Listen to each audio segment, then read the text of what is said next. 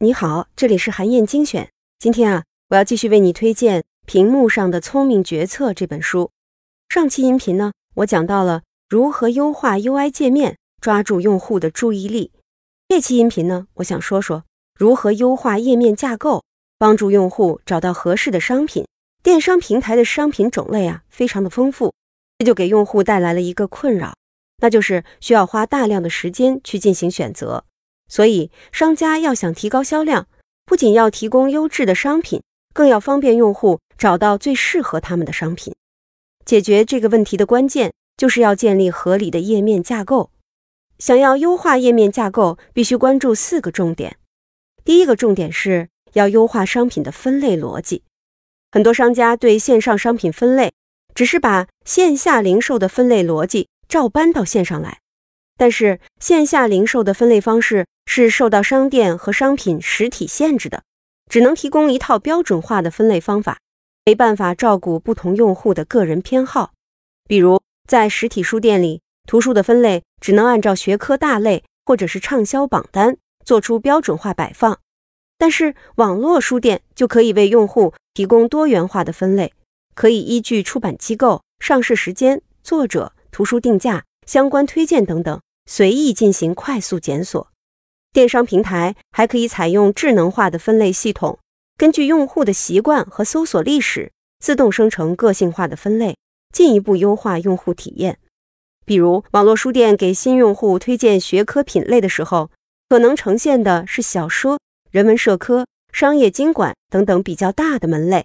而对于一个最近正在研究企业经营的老读者。就可以直接推荐商业管理下面颗粒度更小的品类，比如项目管理、人力资源、财务管理，或者特定作者的作品系列等等。优化页面架构的第二个重点呢，是增加分类层级。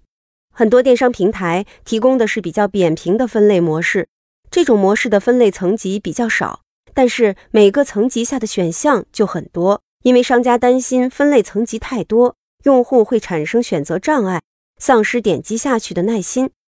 但是研究表明，更好的做法是分解同一层级的选项，来增加更多的分类层级。只要能让用户一步步找到自己想要的目标商品，他们甚至可以接受多达二十五层的分类。如果你上租房网站查看北京市朝阳区的房屋，网站呢一般会按照地理行政区域来分类。朝阳区下面的子分类有二十四个街道。看到这么多的街道，用户就很难做出合理的判断。如果网站能够按照街道的分布位置再做分解，比如按照街道所属的方位、所在的环线位置或者地铁线分布等等，那么用户就能更好的做出选择。优化页面架构的第三个重点呢，是设计比较选择环节。研究者做过这样一个实验，他们给参与者提供了十六副卡片。请他们选出其中品质最好的一副。开始呢，研究者让参与者采用十六选一的方式，结果只有百分之二十的人做出了正确的选择。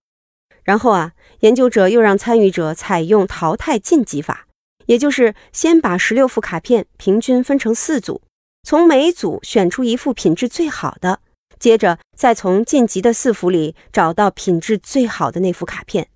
这一次啊，几乎一半的参与者都顺利找出了品质最好的那副卡片，准确率提升了一倍多。所以啊，电商网站最好能在商品分类的基础上，为用户提供一个专属的比选环节，把三四款类似的商品放在一起，列出它们的各项指标，方便用户更细致的比较，这样更容易促成快速下单。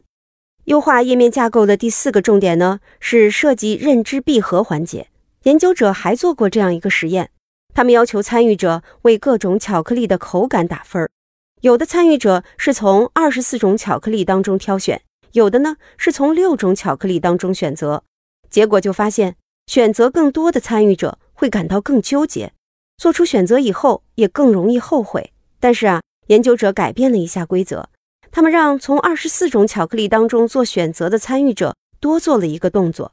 那就是。在品尝了一种巧克力之后，如果不想选这种，就把它用一个小碗扣上。就是这个小小的改变，让参与者完成了自己心理上的认知闭合，让他们放下了心里的犹豫纠结。所以，电商平台完全可以效仿这个做法，来减少用户的犹豫不决。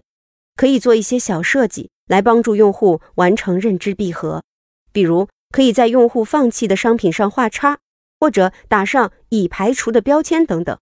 通过这些视觉暗示的方式，告诉用户，你现在的选择就是最好的，不要再犹豫不决，可以下单了。屏幕上的聪明决策这本书的作者在书中说了这样一段话，我想分享给你。他说啊，在屏幕前，我们拥有更多的选择，却总是做出错误的决策；